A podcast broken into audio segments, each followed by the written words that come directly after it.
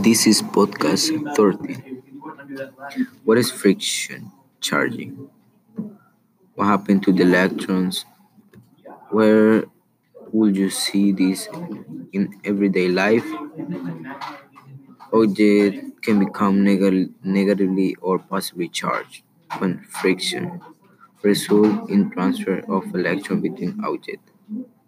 We can see the friction when you rub something like the tire of the car on the roads and contact.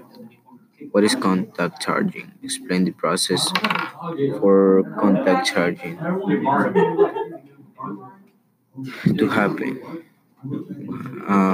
Where would you see or experience contact charging?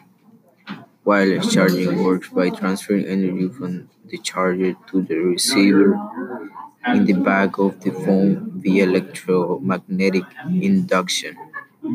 The charger used as conduction coil to create an alternating electromagnetic field, which the receiver coil and the phone convert back into electricity to be fed into the battery.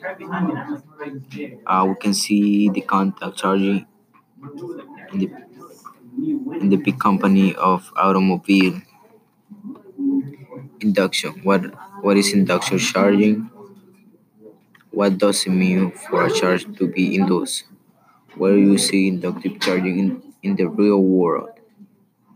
Induction charge is a method used to charge objects without actually touching the object to any other charged object. Induction charging is a method used to charge an object without actually sphere.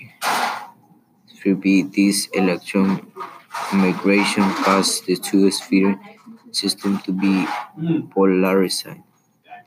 Then induction charging, we can see it in real life, like in the machine. Advice that need electricity ATC. Have you ever changed your mind about a hot button issue? So I didn't understand last question.